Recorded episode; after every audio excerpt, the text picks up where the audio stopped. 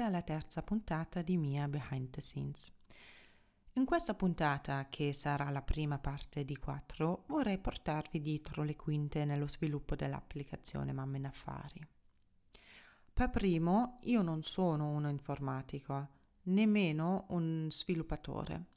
Io avevo questa idea di creare un'app per le mamme, di preciso un mercatino dell'usato mamma-bambino in forma di un'applicazione sul telefono. Per primo mi sono guardata eh, i vari siti online dove propongono dei templates o sistemi modulari per creare facilmente e veloce un'app. Un po' come quando uno crea il suo sito sulle varie piattaforme online. Non devi programmare nulla, quindi non devi essere un esperto o un informatico, ma puoi semplicemente creare tutto con un sistema modulare molto bello, ma purtroppo per il mio progetto non c'erano gli elementi pronti per poter farlo da sola con questo metodo o sito. Quindi se voi state pensando di lanciarvi nella creazione di un'app, andate prima su questi siti web e guardatevi, eh, guardateveli bene e probabilmente riuscite a risparmiare anche tanto creandolo da sola. Comunque, ehm, tornando dal mio progetto, a questo punto dovevo contattare dei sviluppatori, visto che non ero in grado di farlo da sola. Allora, avevo già circa 5 preventivi di un'idea precedente mia, quale diciamo nella complessità era uguale.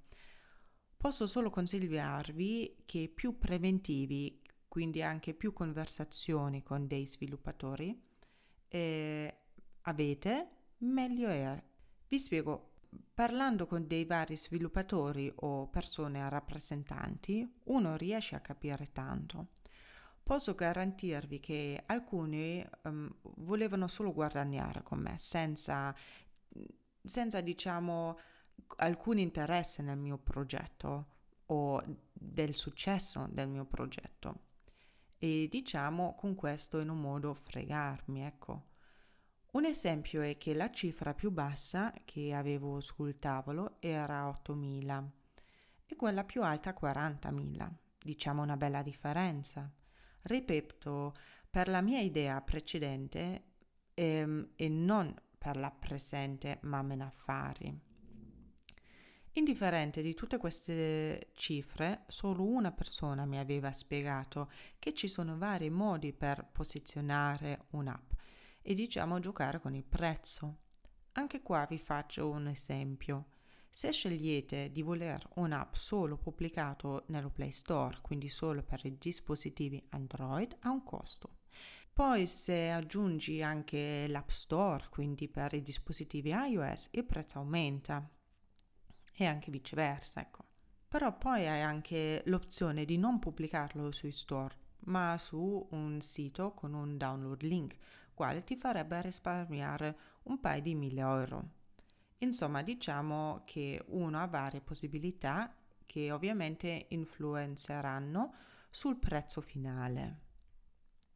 Come detto prima, solo uno dei cinque mi aveva detto di questo, eh, questi fattori e infatti loro sono diventati i miei partner per questo progetto. La scelta ovviamente non era solo per la loro trasparenza, ma c'erano anche altri fattori. Uno di questi era anche la loro età. Essendo diciamo abbastanza giovane, volevo anche un team giovane per um, per essere sua stessa altezza. Spesso nel mondo lavorativo mi è capitata quando lavoravo con delle persone che avevano un'età diciamo notevolmente più grande di me, mh, mm, si cade veloce nell'atteggiamento, tra virgolette, questa è ancora una ragazzina che non sa nulla e noi siamo quelli grandi con esperienza, quindi cioè, a prescindere, loro avevano sempre ragione, ecco perché avevano più esperienza. Sarà anche vero, però io non volevo cadere in questa, in questa situazione, ecco, e non volevo neanche avere questo tipo di rapporto con i miei partner. Poi ovviamente um, giovani perché sono freschi di mente, piena di voglia di creare, farsi una carriera, piene di idee, ovviamente anche di farsi qualche esperienza. Diciamo come, diciamo come, come me, perché anch'io sono nuova in questo settore, quindi tanta voglia di fare. Con questo non vorrei togliere le capacità ehm, alle persone più grandi, ma sicuramente più sei in un settore, più hai delle idee tue e meno flessibile sei, perché sai già che cosa va, già mm, sai che cosa sono i trend o um, non rischi secondo me più, cioè non prendi dei rischi, non prendi cose troppo innovative perché sai quello che la gente vuole, quello che va e io volevo più andare sul lato sperimentazione, ecco. Però vi dico, questa è solo la mia percezione. Poi ehm, se sarai stata un dieci anni più grande forse avrei scelto un altro team, ma diciamo anche per una collaborazione a lungo termine era meglio delle persone nella stessa età mia. Poi ovviamente mi piaceva il loro stile, come si presentavano online i loro progetti. Anche per loro il mio progetto era una nuova sfida perché è un progetto che si crea da, da capo con mano libera sulla creatività e funzionalità che spesso quando si creano questi app sono duplicati dei siti web già esistenti o un'app per un brand dove sai già che, che cosa c'è un, il prodotto e ha un branding, cioè diciamo che hai già degli elementi basici per um, poter lavorare. Uh, nel mio caso non era così, praticamente si faceva tutto da zero proprio. Allora, scelto lo sviluppatore, cosa succede? Fissi un appuntamento per parlare sul progetto con tutti i dettagli Uh, ricevi un preventivo dettagliato, probabilmente negozi sul prezzo e quanto tutte le parti sono contenti si firma e via alla nuova sfida. Questa era una parte, diciamo, molto sì, veloce. Da me il passo successivo era una ricerca del mercato mamme per capire di più il loro comportamento online per poter mirare l'app alle loro esigenze. Praticamente con tutte le info che lasciate nel web, come per esempio nei vostri profili di Facebook, motori di ricer- i motori di ricerca possono filtrare molto bene il target, che nel mio caso sono le mamme ovviamente, e anche i loro interessi e comportamento si vedono. In questi risultati sono incluse solo le mamme che hanno inserito in qualche maniera la info che hanno dei figli Mamme che per esempio lasciano i figli completamente fuori dal web non sono inclusi perché non risultano per questi motori come mamme. Questa era solo un, una piccola side note per, per, voi.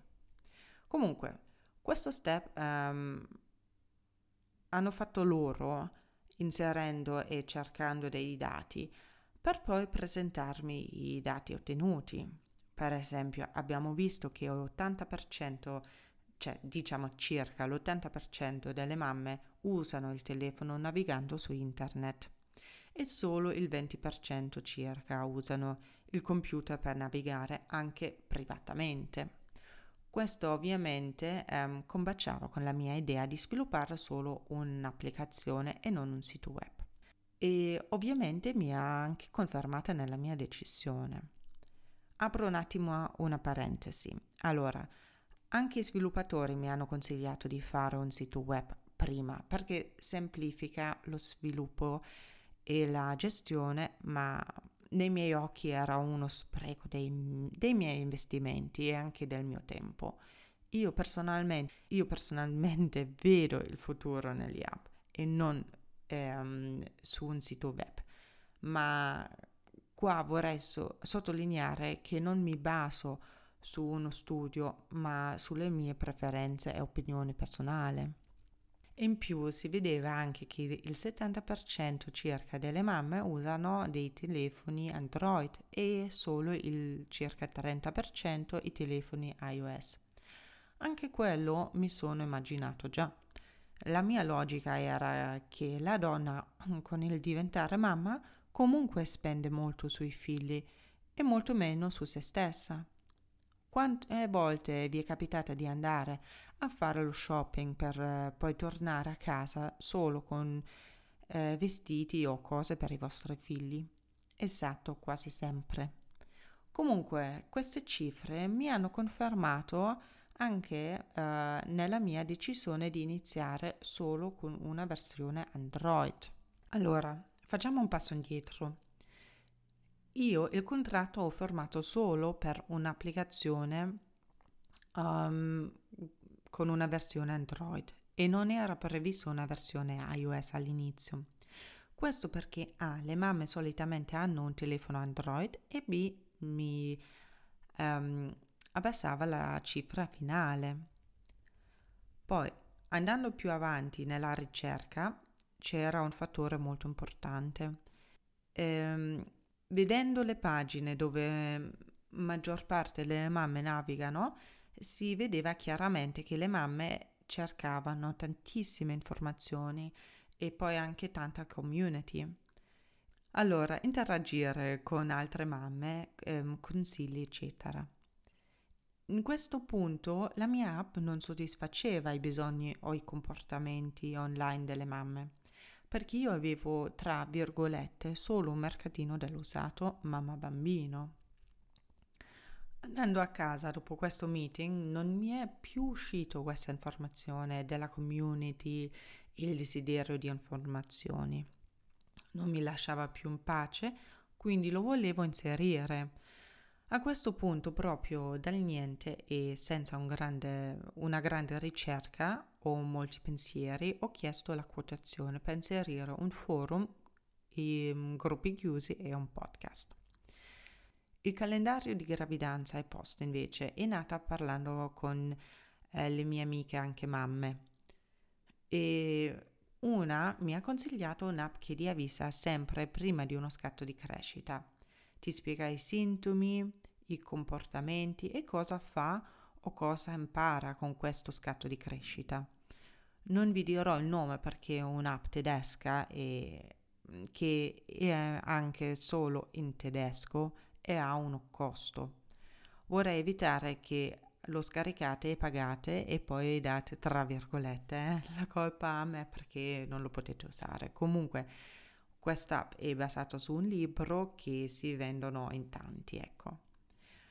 Quest'app non mi lasciava più in pace perché era bellissima l'idea. E poi è nato il fatto che anch'io volevo creare un calendario, ma uno che accompagna la donna dalla gravidanza al diciottesimo mese del bambino, settimana per settimana con consigli e informazioni utili. Quindi anche lì una quotazione per favore. Questo ovviamente l'ho detto ai sviluppatori. Ero un po', diciamo, nel mood dello shopping per nuove funzioni, si potrebbe dire, ecco. E con questo vi saluto e a presto alla prossima puntata.